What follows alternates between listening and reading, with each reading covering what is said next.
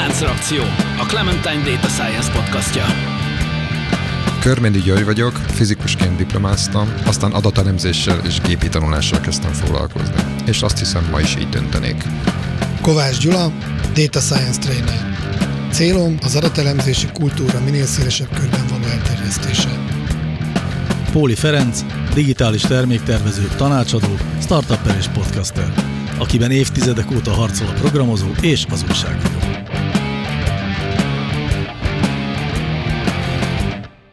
Szervusztok, kedves hallgatók! Ez itt a Láncreakció Podcast, és arra gondoltunk, hogy ezúttal kivételesen úgynevezett zuhanyhíradót tartunk.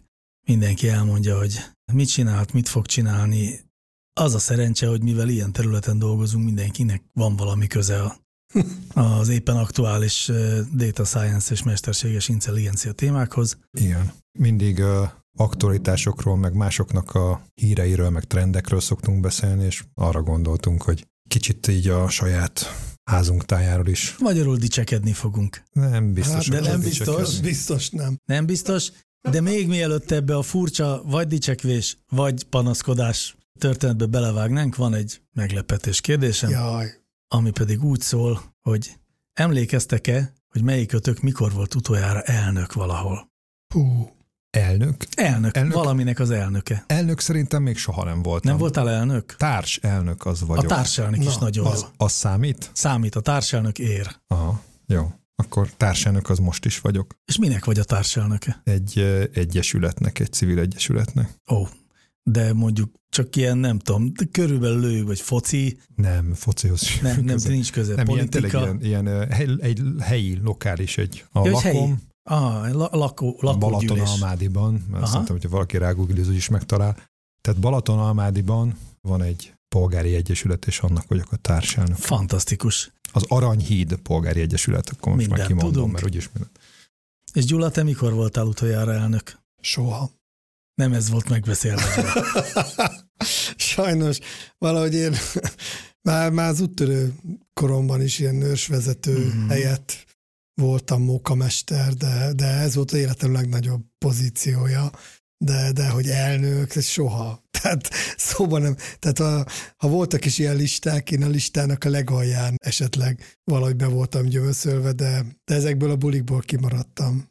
Értem. És nem volt mostanában egy konferencia, Ja, ahol esetleg betöltöttél hát, valamilyen tisztet? ja, tényleg. Hát, a levezető elnök viszont voltam A konferenciákon. levezető elnök is elnök. Van olyan elnök, mint Igen, a társelnök. igazad Van van. olyan, aki évtizedekig elnökösködik, aztán levezet. Te meg egyből. Én egyből levezettem. Úgyhogy több, több konferencián voltam már levezető elnöke, nevezzük így, felkonferálni, összekötni az előadásokat, kerekasztal beszélgetés moderálni. Tehát, ja. Legutóbb egyébként pont múlt héten voltam. Nem mondod, és De. hol? Van az IR rendezvényszervező cég, velük elég jó a kapcsolatom, több tréningemet is már közösen megtartottuk, és felkértek néhány hónappal ezelőtt, hogy lesz egy BI konferenciájuk, és hogy vezényeljem le, vagy próbáljam keretek közt tartani az előadásokat.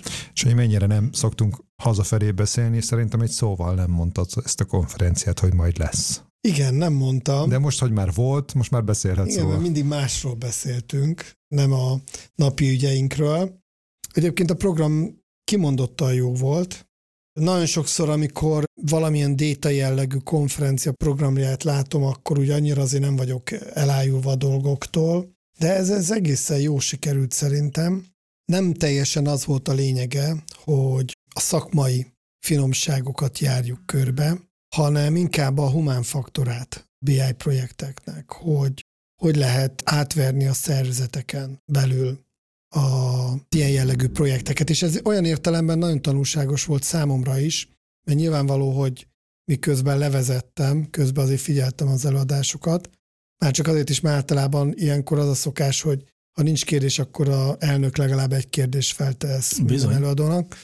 Hogy általában, ugye erről már többször beszéltünk, volt egy Data Marathon nevű műsorunk, hogy a nagyon kevés a sikeres projekt, a Data Science projektén 5% a BI-nál sem jobb a, sokkal a ráta, és ennek a humán faktorát emelték ki az előadók nagy részt, a szervezeti ellenállásról beszéltek, arról, hogy hogy lehet lecsökkenteni az Excel használatot egy cégen belül. Ez, ez egy mókásnak tűnik, hogy kétszer 23-ban arról beszélünk, hogy hogy lehet az Excel használatát csökkenteni egy cégen belül. Hát látom, hogy Don Quixote hadonászik a kopjájával a prezentációja előtt, és próbál agitálni, hogy ne használjunk Excel-t, igen.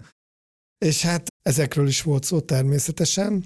Voltak nyilván szakmai részek, új adattárlási technológiák, a felhő nyilván nem maradhatott ki, sőt, még képzeljétek el, én is előadtam. És miről adtál elő? Én nem vagyok biájos. Egyébként csodálkoztam is, hogy felkértek egy ilyen típusú konferenciára, amikor én azért a BI-hoz annyira nem értek, mint például a Data Science-hez. És ha már viszont volt lehetőségem, megnéztem, hogy Pythonban milyen adatvizualizációs csomagok vannak. Mielőtt azokat elmondanád, akkor viszont nem vagyok benne teljesen biztos, hogy te vagy a megfelelő ember, akit kérdezhetek, de hát te vagy, aki a BI-ról beszélsz. Én meg lehet, hogy néhány hallgatóval egyetemben csak annyit tudok, hogy ez Business Intelligence rövidítést akarja a BI, és Igen. nem tudom, hogy az pontosan micsoda. És annyi más fogalomhoz hasonlóan egyébként ezt is használják más értelemben is, mert az üzleti hírszerzés az ugyanígy, ugyanilyen angol névre hallgat. Én azt hittem, hogy ez azt jelenti, nem azt jelenti? Ez nem, ez nem azt Akkor jelenti. megmondjátok nekem, hogy mit jelent a Business Intelligence? Vagy a BI? Gyuri, kezdte, kíváncsi vagyok, hogy te Ja, hogy mondasz. én. Aha. Hát az az igazság, hogy ahol az volt, hogy BI, én azzal megpróbáltam mindig szembe helyezkedni, vagy átmenni a utca másik oldalára, amikor ilyen volt, már kiskoromtól kezdve. Az van, hogy tehát ugye itt tulajdonképpen minden, én, én úgy definiálnám, hogy minden olyan adat elemzés, Uh-huh. bármi. Tehát na, máshogy kezdem. Egy szervezetben vannak adatok, Uh-huh. és eh, ezekkel az adatokkal sok mindent lehet kezdeni, de hogyha mondjuk ezt a szervezet tagjainak az informálására, döntéshozatalra, döntéselőkészítésre akarjuk használni, akkor ezekkel az adatokkal valamit csinálnunk kell, és akkor valamilyen módon ezeknek az adatoknak az eredményeit, vagy, a, vagy az elemzések eredményeit, vagy a trendeknek akármilyét, azt megosztjuk egymással, és ez a folyamat, ahogy ezt csináljuk, vagy ennek a végterméke, ez a, az én fejemben ez a BI. Uh-huh. És még annyi, hogy ezt nagyon élesen megkülönböztetem minden olyan tevékenységtől, ahol meg valami olyasmit csinálunk, amiből aztán valamiféle automatizmus révén valami ketyegni fog, és valahol a Mhm. háttérben mondjuk egy folyamatot kiszolgál, vagy támogat. Tehát itt, itt a folyamat vége, az adat feldolgozás, elemzés, áramlásnak a vége, az, az valahogy úgy kicsattan egy PowerPointban, egy dashboardban, valamilyen kimutatásban, és ott egy nagyot koppan, mint a Mhm. versbeli bogár, és aztán elhallgat. És nekem az az elhallgatás egyébként a fő problémám, de átadom neked a szót, nem tudom, elég költői voltam. Szerintem aki akarta, értette, de a, a lényeg talán én egy kicsit ilyen, hogy is mondjam, tehát ezt úgy hívják a szakirodalomban, hogy a pomelo sémája, lehet elmagyarázni a pomelót úgy, hogy egy ilyen gyümölcs, aminek nem tudom milyen az átlagos súlyától kezdve, és akkor ilyen totál száraz színeket mondunk, meg úgy is le lehet írni, hogy egy túlméretezett grapefruit, és ugye azért szokták ezt mondani a szakirodalomban, hogy ez egy fontos, ez a zászló letűzés, mert lehet, hogy nem pontos a definíció, de azonnal fejed előtt van, hogy na- nagyjából hogy nézhet ki a, a pomelo. Most próbálom én ezt a pomelo sémáját letűzni, hogy egyből. De mindenki ismeri az Excel-t. Az Excelbe tudunk csinálni diagramokat. A szervezeten belül, a cégeken belül a legnagyobb gond az, hogy mindenkinek a gépén van egy Excel, és mindenki a saját Exceljében farigcsálja a kis grafikonjait, ábráit, és abszolút kontrollálhatatlan, hogy éppen ki mit gondol a vállalat működéséről. Mindenkinek van egy, hogy is mondjam, egy saját valósága. Na most akkor itt van már eleve egy, egy ilyen nagy dihotómia. Tehát ugye akkor te most arra az álláspontra helyezkedsz, hogy az Excel az nem egy BI eszköz.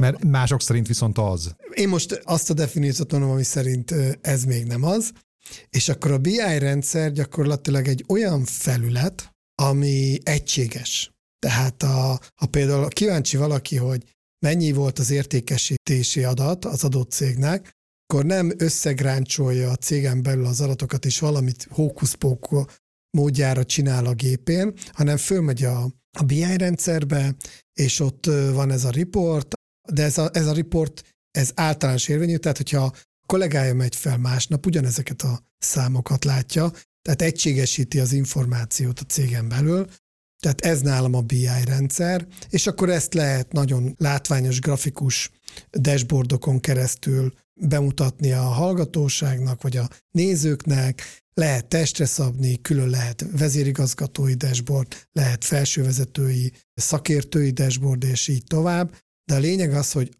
ha van egy definíció szerint mondjuk egy ilyen kifejezés, hogy ügyfélszám, hogy mennyi a cégnek az ügyfélszáma, tök mindegy, melyik dashboardot nézik, mindig ugyanaz a szám lesz fönt a felületen. Nálam ez a, ez a BI, és az, hogy az Excel BI-ja vagy sem, az egy jó kérdés. Az egy jó kérdés, mert más miatt jó kérdés. Pont tegnap beszéltem egy Excel guruval. Egyszer emlékeztek, volt egy adásunk, hogy Excel versenyekről beszéltünk, mint egy e-sport.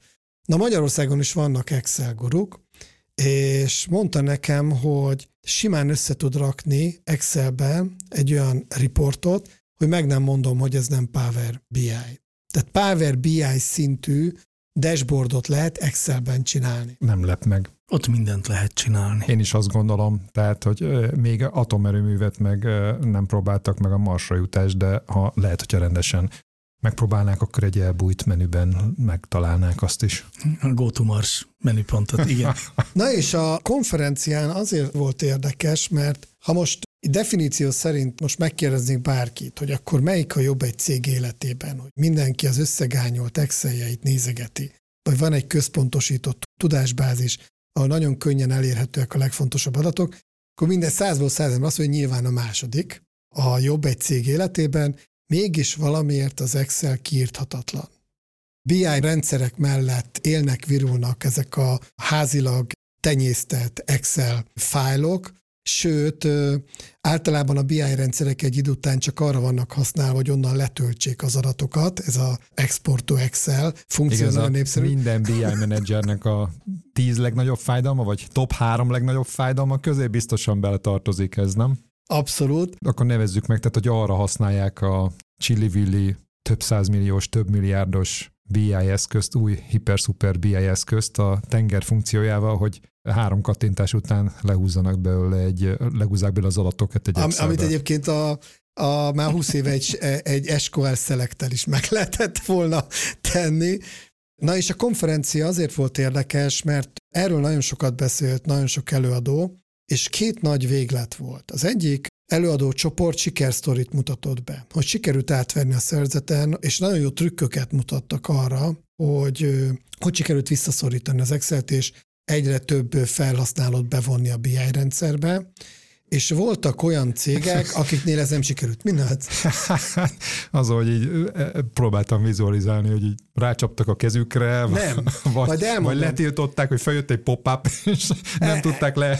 E, ezt e, előbb beszélgettünk, és már mondtam neked, hogy otthon elkezdtem agyalni, hogy mi volt a két nagy különbség, mi volt a fő különbség a, a két véglet között, és akkor esett le otthon, amikor ezen agyaltam, hogy ahol sikerült átverni, ott a BI vezetők, a BI projektek vezetői nem szakmabeliek voltak, hanem feketeöves menedzserek. Ez az általános univerzális menedzser, akinek akár odaadhatták volna nekik azt, hogy nem tudom, hogy a autó benzintankolást optimalizálják a cégen belül, nekik minden egy projekt, és nagyon jól menedzselték ezt a projektet, nem engedték ki a kezükből. Még a másik, amik nevezzük úgy, hogy kevésbé sikeres projektek voltak, ott az volt a tapasztalatom, hogy seniorból kinevezték a Head of BI-t, ugye valószínűleg azon az alap, hogy ő volt a legjobb BI-os, de nem biztos, hogy ő mint menedzser is olyan jó volt, és ezer sebből vérze, véreztek innentől kezdve. Az elmondások alapján leginkább a kommunikációs gondjai voltak az ilyen típusú menedzsereknek, még az első esetben nagyon jó pofa dolgokat hallottam, hogy hogy lehet bevonni a szerzetet egy BI rendszer fejlesztésébe. Például az egyik biztosítónak a BI igazgatója elmondta, hogy úgy indult az egész projekt, hogy lefektették azt az alapszabályt, hogy két hetente lesz egy kétórás BI meeting.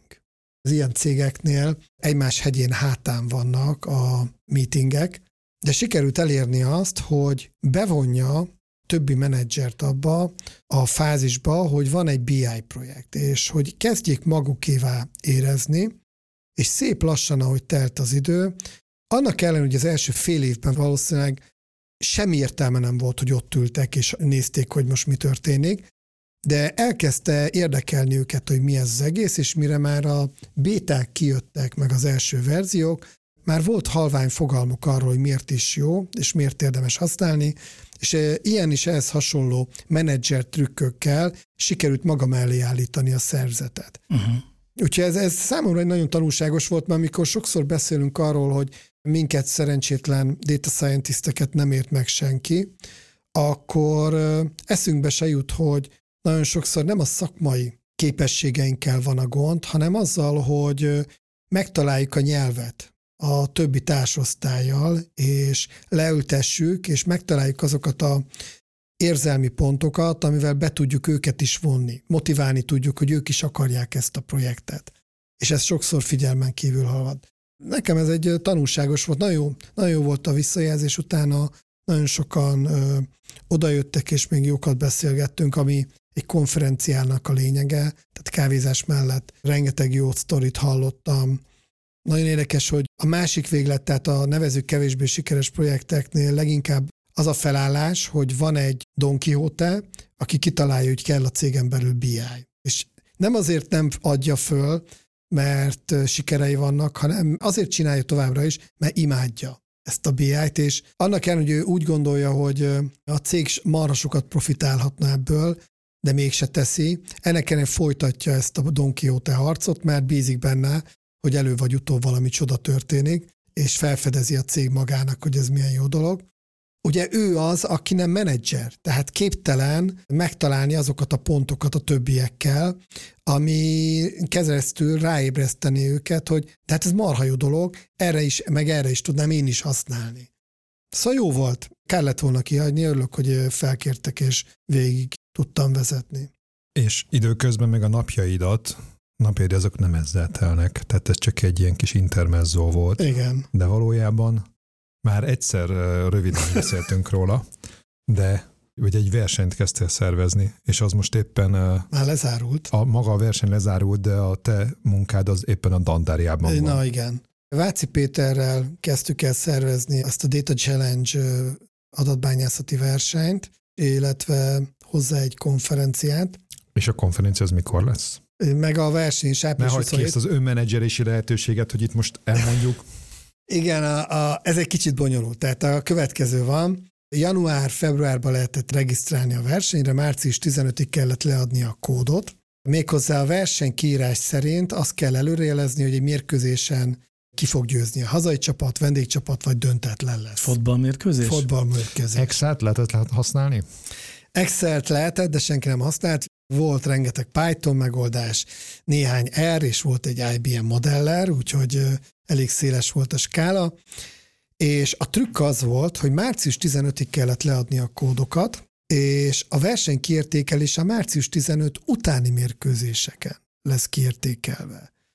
Én már sok mindent láttam, és úgy gondoltam, hogy na, aki ezt meg tudja hekkelni, az meg is érdemli. Ezek a meccsek, ezek, tehát ezek ugye most zajlanak a... Pontosan. Egy időben a kiértékeléssel, és az milyen ligának a meccsei? Az összes nagy liga, tehát van ez az tehát öt a nagy... NB1. NB1 az pont nincs benne. Ah. Oh, Tehát bocsánat, összes nagy liga kivéve NB1, ezeknek a másodosztályai, plusz még ilyenek, hogy Skót, Portugál és így tovább bár szerintem a portugál előbb van, mint a francia. Folyamatosan jönnek az, a, az adatok, és most igazából a, amin dolgozunk, hogy futtatható állapotra hozzuk a beküldött kódokat, mert ugye, mint annyiszor, ami a versenyző gépén működik, az a, a zsűrinek a gépén nem biztos, hogy működik, de gyakorlatilag most már minden kód működik, és ugrásra készek vagyunk. És van, van valamilyen üzleti modell is mögött egyébként? Mármint kinek a szempontjából? Hát nem tudom, fel teszitek tipmixre is. Ne. Hát üzleti modell az, hogy itt nevezési díj volt. Tehát nagyon érdekes, hogy a kegülön a versenyző ingyen regisztrál, hogy aztán nyerhessen akár százer dollárt. Tehát ott csak nyerni lehet pénzt. Lehet, hogy jövőre ezt érdemes lenne, hogy akkor a nevezési díj egy részér fölteszitek tipmixre a tippeket, uh, és aki nyer, az azért a díj. Tehát az önmagát így. Nem tudom, egyelőre nem értékeltem ki a modelleket. Az van, hogy tovább gondoltuk, tehát egyszer nem csak az lesz, hogy kiértékeljük, hogy kitippeli meg a legjobban a mérkőzések eredményeit, hanem ugye lesz a konferencia napja, délelőtt lesznek az előadások, és délután lesz egy még egy verseny. Az összes csapat egy tippversenyre fog beülni, ahol visszakapják a szkorjaikat, olyan meccseket fognak kapni, amik frissek, és mindenki kap virtuális pénzt, 1000 forintot, öt fordulós lesz, és az 1000 forintot feltehetik a friss meccsekre. Nyilván ezek anonimizálva lesznek, hogy ne tudják, hogy melyik meccsnek ki volt a tényleges győztese. Hiszen a nyereményt azt viszetek az Igazából azt próbáljuk tesztelni, azt próbáljuk tesztelni, hogy, hogy oké, okay, az egy skill, hogy valaki tud modellt építeni, de az egy másik skill, hogy hogy tud pénzt csinálni a modellből. Ezt, mint adatbányászok nagyon hajlamosak vagyunk elfelejteni, hogy az, hogy van egy jó prediktív modellünk, az egy rohadt messze van attól, hogy ebből pénz is lesz, és itt a nagy alkalom, hogy különböző tippelési stratégiákat dolgozhatnak ki a csapatok. Nem kell ugye az összes mérkőzést jól eltalálni, elég, ha csak egy-két olyan meccset találnak el, ahol nagy az ott, és pont eltalálják, hogy, hogy ott meglepetés lesz, és már is sok pénzt tudnak nyerni. Minden csapatnak teljesen szabad kezet adtunk, hogy milyen tippelési stratégia mellett játszanak, minden fordulóba kapnak 1000 forintot, felteszik, és ennek az élő versenynek az lesz a győztese, aki a legtöbb pénzt nyeri. Hát az, a, az lesz a önbeteljesítő jóslat, nem?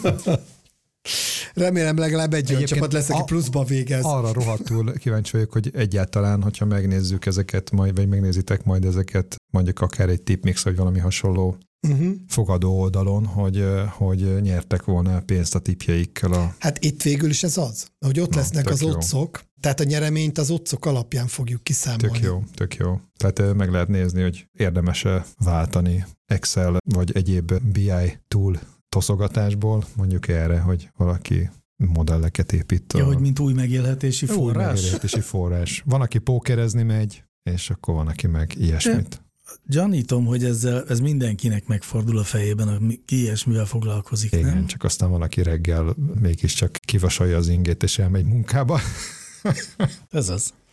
Hát nem tudom, ezt minden versenyzőre bízom, viszont számomra ez egy nagyon érdekes kérdése lesz a versenynek, hogy ugyanaz lesz a győztese, hogy ki jelzi legjobban előre, hogy ki lesz a győztes, meg hogy ki tud legjobban tippelni. Erre baromira kíváncsi leszek.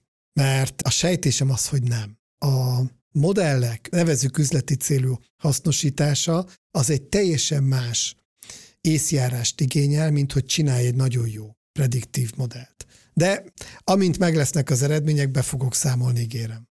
Arra én még kíváncsi lennék, hogy ez a fajta kíváncsiság az, ami veled elindítatta ezt a folyamatot, és nekiálltál versenyt szervezni, vagy miért szervez az ember versenyt úgy általában, tehát szórakozásból, vagy valamilyen üzleti célból, akár az én márkád építése, vagy a. vállalkozásod építése szempontjából, hogy minek, minek csinálsz versenyt? De nagyon jó ráéreztél, mert pont ezért. Tehát, Már melyik? Én többet mondtam. Az első, amit mondtál, hogy a, a kegül versenyek néha idegesítenek. Pont nemrég voltam egy kegül meetup pont, hogy a kegül guruk hogy élik meg, meg mit csinálnak egy ilyen versenyen, de ott az zavar legjobban. De akarunk majd egy ilyen meglepetés igen, vendéget is igen. hívni, úgyhogy ezt nem, majd, nem majd, még, majd még fogunk róla akkor beszélni. De a kegül versenyek ugye arról szólnak, hogy van egy anonimizált adatbázis, és ott sajtol ki minél jobb modellt. De aki már dolgozott üzleti életben, az tudja jól, hogy nem itt áll meg a projekt, hogy modellt megalkotjuk, hanem ki kell találni egy üzleti folyamatot, hogy hogy lehet ebből pénzt csinálni.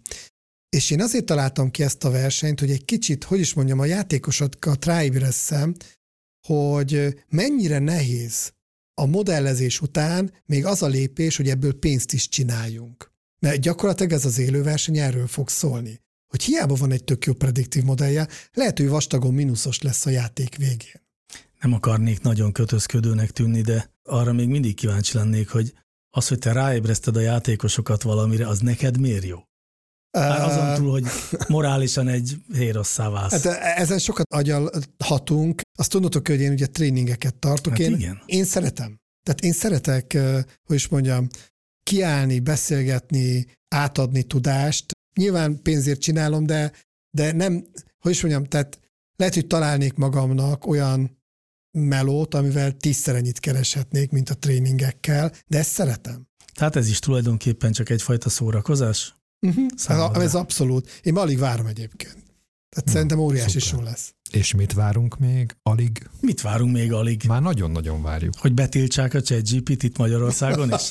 Amit legjobban várunk ezen a tavaszon, hogy most én egy kicsit megfordítsam azt a Gyulának az önsorsoltó tendenciáit, és én előre agitáljak, az május 18-án a DataStream konferencia, ami egy igazi seregszemléje ennek a társaságunknak, az adatelemzők, adattudósok, gépi tanulással foglalkozó szakembereknek, és hát ezt mi már nagyon sok éve rendezzük meg, most ugyan a Covid az itt is kicsit meg tizedelte a sorokat, de mi újult erővel, és egyébként a, alapvetően a személyes találkozásban, annak az erejében, meg a, meg a varázsában vakon hiszünk, és ezért alapvetően személyes módon fogjuk megrendezni. És az idei év konferenciájának minden évben van ugye egy, egy fő téma, amire fölfűzzük az egész mondani valót, és az idén azok most a hogy hogyan és miért azt a csuda tudja, de a neurális hálók lesznek. És ebben a témakörben már is egy csomó szuper előadásunk van. Ezek ipari szállítóktól is, illetve alkalmazóktól is származnak, meg több egyetemről is jönnek előadók. Ez nagyon izgalmas lesz, és a, a honlapunkon lehet majd ezzel a rendezvényen kapcsolatban folyamatosan találni részleteket, és akit ez érdekel, az ott tud regisztrálni, meg jelentkezni és eljönni. Miért ezt a témát választottátok? Hát, fájn tudja, nem tudom. Mostanában egy kicsit menő? Igen, hát, azt igen, gondoljuk ezt meg. akartam, erre akartam rávilágítani. Meg, meg nagyon tág a terület, és nagyon sok mindent föl lehet rá tehát ezek mindig olyanok, hogy azért egy picit, hát ilyen tudatmódosító jelleggel igyekezzünk ezeket a konferenciákat megcsinálni, tehát, hogy lehetőség szerint azért ne egy ilyen nagyon szűk tematika mentén menjünk, tehát biztos az is nagyon izgalmas lenne egy csomó mindenkinek, hogyha egymás után ilyen Python notebookokat futtatgatnának, meg azokat mutatgatnák be, de igyekszünk egy kicsit távlatilag, meg trendeket megfogalmazni ezeken. Úgyhogy mindenki jön, akit a különböző gépi tanulási technológiák érdekelnek, és akit meg a neurális hálók külön izgatnak, az meg az idén különösen fel fog töltődni remélhetőleg. Meg hát természetesen a kávészünetek, mert sok-sok régi meg új ismerőst lehet majd ott találni. És lesz esetleg egy láncreakció, nyilvános felvétel Esetleg is? lesz, igen, Az most már ez is, egy, ez is egy régi hagyomány, kezd lenni. Kezd lenni, igen. Micsoda őrületes jó hírek, hogy ha minden igaz, akkor én leszek ennek a konferenciának a az könnyen lehet. műsorvezetője. Legalábbis eddig azt hittem, de most már rájöttem a mai napon, hogy a fenéket én a levezető elnöke leszek ennek a ja, elnök, konferenciának. Igen, elnök és végre lenni? én is leszek valahol elnök. Ez tök jó.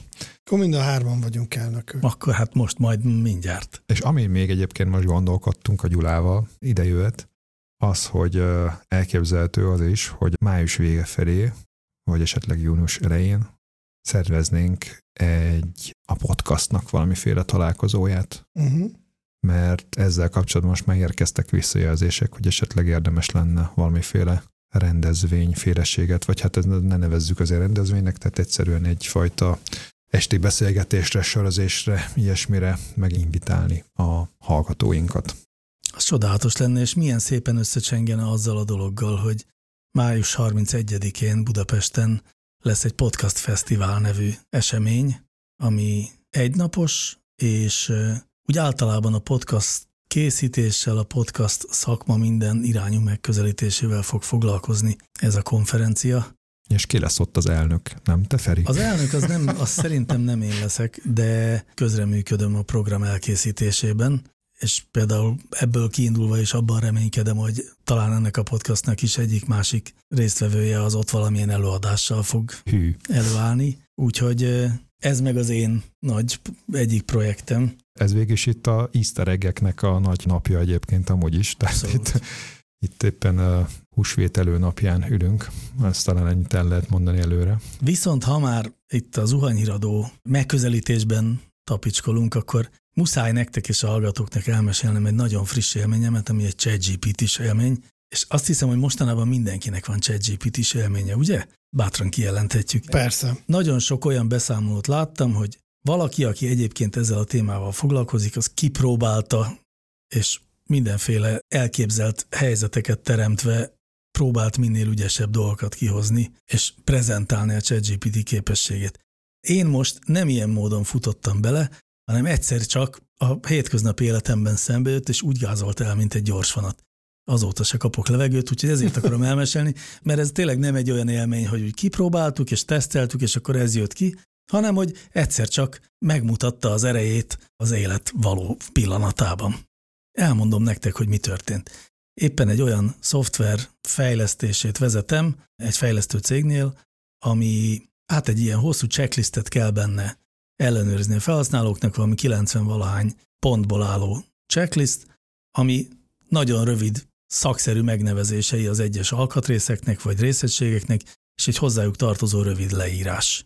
Ezeket a rövid leírásokat nekem kellene megírni, most már szerintem vagy másfél-két hónapja tologatom magam előtt a feladatot, mert azért ez elég macerás. Kicsit kezdek rettegni, mi lesz itt a vége. És valamelyik reggel, amikor pont egyedül ültem az irodában, és vártam egy fél óra múlva kezdődő eseményt, ami már kevés idő volt ahhoz, hogy új dologba kezdjek, gondoltam, megnézem, hogy ez a source-ban már módosítható -e. Ezt úgy képzeljétek el, hogy egy JSON file-ban van ez elhelyezve, azoknak a hallgatóknak mondom, akik ezt nem tudják, ez ilyen formalizált uh-huh. adatfáj, kicsit, mit tudom, olyasmi, mint a CSV, de nem olyan, annál bonyolultabb, mondjuk olyan, mint egy HTML Igen, jobban hasonlít e, Amiben kulcs értékpárok szerepelnek, ebben a JSON-ben például a címek, meg a hozzátartozó leírások. És azt vettem észre, teljes megdőlés, hogy ezt valaki megírta. De ki írta meg? Gondolkodtam ezen. Hát el nem tudom képzelni, úgyhogy, úgyhogy a fejlesztő kollégának írtam egy üzenetet, hogy látom, hogy meg vannak írva, de nem emlékszem, hogy én írtam volna meg, pedig elég tisztességesen meg vannak írva. Mi ez? Honnan van? És hát kérlek szépen, az történt, hogy ő csak rám nézett, széttárta a karját, azt mondta a GPT, de aztán megmutatta, hogy hogy csinálta. Két dolgot adott be a GPT-nek, a JSON file egy részletét, tehát amiben kvázi megmutatta a formátumát, vagy a struktúráját a JSON file-nak, hogy milyen érték kulcs párok vannak, és azt a listát, ami az alkatrészeknek a nevét sorolta fel, és azt mondta, hogy ezekhez írjál leírást. Nem mondta meg, hogy ez melyik iparág, egyébként repülőgépipar, nem mondta meg, és ugye nem olyan elnevezések voltak, hogy kutya, cica, malacló, hanem olyan, hogy, hogy nem tudom, baloldali vízszintes stabilizátor, meg állásszög visszajelző érőműszer, meg ilyenek. Tehát ezt a két dolgot adta be inputként, és amit kapott, az egy legenerált JSON file helyes formátumban, amiben bele voltak írva a címekhez tartozó megfelelő leírások, és azt bemásolta és feltöltötte a bitbucketre, mint ki jól végezte dolgát. Ez nagyon durva. Ez nagyon durva. Ez nagyon durva, mint Jason Statham. De tényleg. Ez azért volt valahogy más, mint amiket eddig láttam, mert hogy valaki, egy, egy programozó egyébként, egyszer csak használta ezt a dolgot valamire, és arra használható volt, de úgy, ahogy nem gondolnám, hogy lehet. És egyébként ez tényleg azért is fura, mert hát ez mit vetít előre? Az, hogy ennek a srácnak két év múlva, de lehet, hogy egy év múlva nem igazán lesz munkája. Hát, hogyha ilyen ügyes, miért prompt engineer lesz. Szerintem ő lesz a főnök. Egyébként az is lehet, igen, ez is elképzelhető, de azt mindenképpen megmutatta, hogy hogy pusztán azzal, hogy képeztünk egy interfészt a világban létező irgalmatlan tudásmennyiséghez, ezzel olyan dolgokat lehet megoldani, amire tényleg egy fél évese gondoltunk volna még. Hm. Nekem érdekes, hogy a, egy kicsit ilyen inverse élményem van. Kaptam egy könyvet, ami arról szól, hogy lehetnek-e majd kreatívak a gépek, tehát a mesterséges intelligencia, és ami miatt inverse élmény, ugye ez a könyv ez három-négy éve íródott. És voltak olyan részei, ami, ami felett még annyira nem járt el az idő. Az egyik a az, hogy zenéket szereznek, ezek az algoritmusok, a másik a matematika bizonyításban, vagy mit tud kihozni. De nyilván szóba került ez a nyelvi modellek. Tehát három-négy évvel ezelőtt ugye az történt, ami Mérő László valaki a 90-es évek elején a, az észjárások, jól emlékszem a könyv címére, megjósolta, hogy a még jó 20-30-40 évig a, a sakrozó program esetleg a nagymesteri szintet eléri, de soha nem győzi le a aktuális világbajnokot. Eltelt öt év, és Kasparov dühötten felállt a diploma elől. És itt is három-négy év alatt, három-négy évvel ezelőtt még nem látszottak ezek a dolgok, és milyen érdekes volt a könyvből olvasni, hogy végtelenül távoli jövőbe képzelt el azt, amit most tudnak a GPT modellek. Igen, tehát néhány hetesre lehetett még igazából azokat gondolni, amik, amiket most látunk. És abban volt egy érdekes kérdés, amit te feszegetsz több műsor óta, hogy ezek a Turing-tesztek mennyire alkalmatlanok már a mai világban, hogy az, hogy nem tudjuk megkülönböztetni a gépet az embertől, ennek mennyire nincs relevanciája. Ugye most már azt feszegetik a tudósok, hogy azt tudjuk-e majd mérni, hogy értik is, amit válaszol a gép. Ugye valahol itt kezdődik az emberi intelligencia, hogy mi, nekünk vannak saját gondolatok, hogy beszélünk a székről, akkor tudjuk, hogy mi a szék. Vajon most már eljutott-e odáig a mesterséges intelligencia, hogy tényleg gondolatai vannak, nyilván most sokan úgy gondoljuk, hogy azért még nem, csak ügyesen ollóz össze válaszokat, de most már ez a fő kérdés a tudósok számára, hogy milyen tesztet lehet majd erre kitalálni, hogy honnan tudjuk, hogy öntudatra ébredt a, a mesterséges intelligencia, mert a Turing teszt erre alkalmatlan. Na, egy picit én most visszatérnék a zuhanyhíradóba, mert uh-huh. egy kicsit elcsalinkáztunk onnan, és van még nekünk rendezvénytervünk, már igazából nem a tavaszra feltétlenül, mert a tavasszal még egy meetupot tervezünk egyébként, de az az ez az i2 hálózatelemző eszközzel fog foglalkozni, valamikor május végén lesz, de annak még nincs időpontja, hanem aminek már van, az július 3-tól 7-ig újra meg fogjuk csinálni, meg fogjuk szervezni a korábban rendszeres nyári iskolánkat, amit mindig valamilyen vidéki helyszínen szoktunk csinálni, és ez már egy bevált és többszörös rendezvény helyszínünk Veszprém lesz az idén, amelyik egyébként ugye az idén a Európa kulturális fővárosa az egyik, egyébként mellette van egy görög város is, és itt valószínűleg egy csomó más érdekes program is lesz, de a, nekünk a, a mi nyári iskolánkon minden délőtt lesznek ingyenes tréningek, illetve az első két napon azon pedig ilyen plenáris eladások lesznek a különböző érdekes témákban. És most tervezünk még egy új dolgot, ami idáig még nem volt, hogy hát reméljük az idő is majd megengedi, hogy ilyen nyár esti beszélgetéseket szeretnénk szervezni. Hát van miről, mert, mert ezekről a, a minket is nagyon sokat foglalkoztató mesterséges intelligenciával kapcsolatos új fejleményekről, társadalmi változásokról, társadalmi hatásokról, ezt majd úgy igyekszünk szervezni, ez kimondottan ilyen nagy közönségi rendezvényként képzelem el. Lehet, hogy nem figyeltem jól, de nekem nem világos, hogy a nyári iskolában mit lehet tanulni, vagy szóval ki akar? A nyári iskolában ki, ki hagyományosan ott ugye az SPSS, Python, egyéb ilyen klasszikus matematikai, statisztikai elemzésekkel kapcsolatos tudást lehet szerezni. Ezzel kapcsolatban szintén a honlapunkat javaslom majd, hogy a részletes programot azt ott meg lehet nézni. Ez eredendően egyébként az akadémiai szféra számára találtuk ki, de most már azért az elmúlt években ez viszonylag széles körben, hát amikor a Covid ugye egyáltalán engedte, azért egy picit már szélesedett a látogatók köre, úgyhogy akit érdekel, az nézze meg a honlapunkon, SPSS nyári iskola, vagy nyári iskola clementine.hu-n, és ott fog majd ezzel kapcsolatban egyre több információt találni. Most egyelőre az időpont meg a helyszín, ami már teljesen biztos, tehát július 3-tól 7-ig Veszprémben. És én még akartam mesélni az, hogy én mivel foglalkozom mostanában.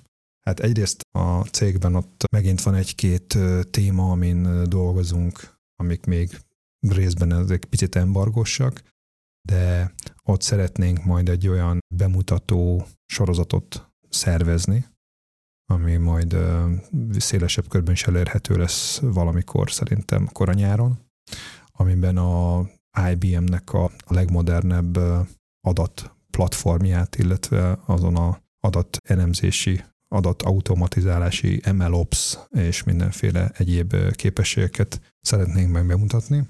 És a másik az az, hogy nekem vannak érdekes élményeim, ilyen, inkább ilyen magájellegű, de már többször volt róla szó, ezért gondoltam, hogy kicsit beszélek róla.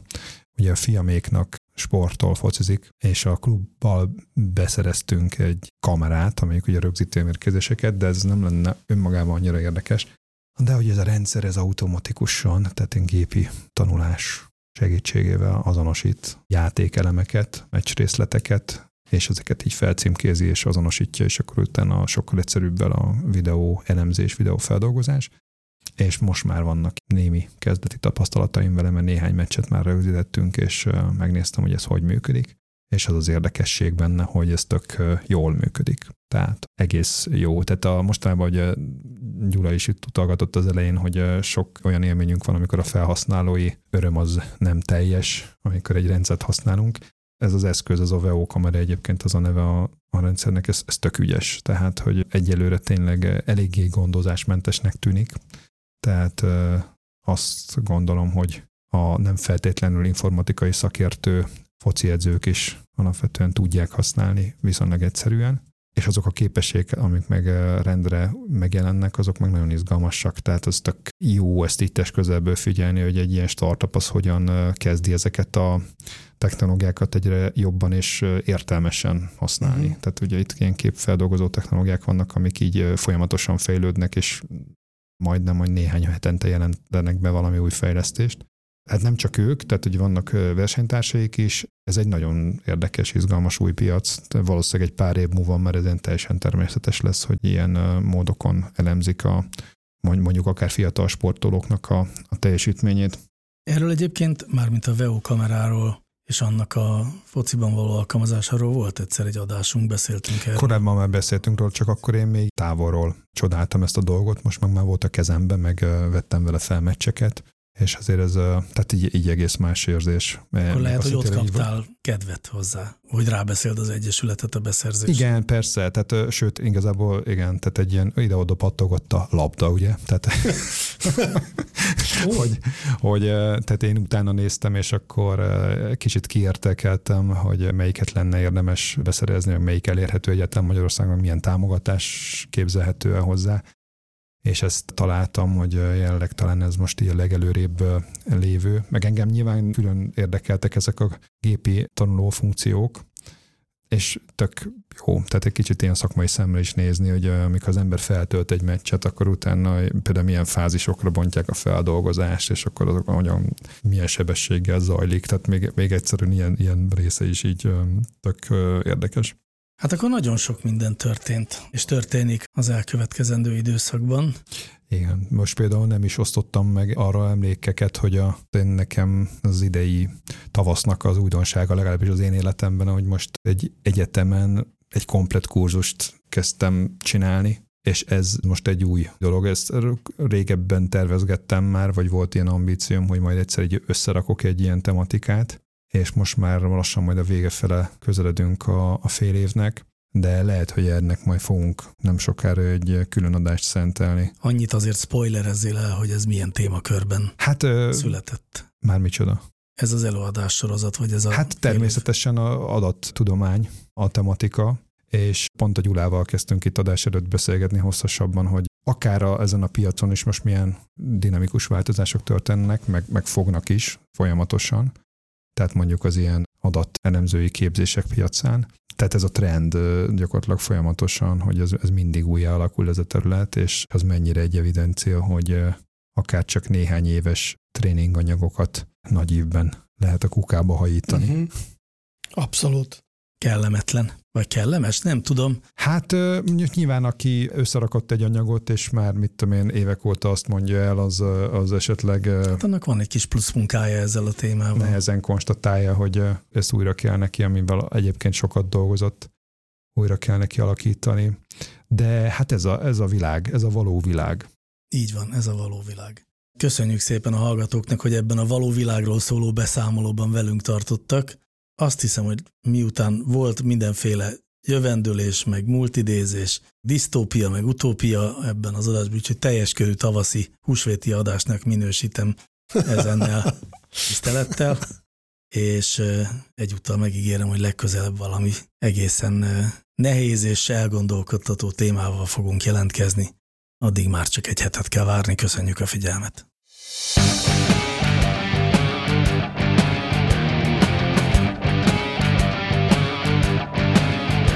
Láncreakció, a Clementine Data Science podcastja.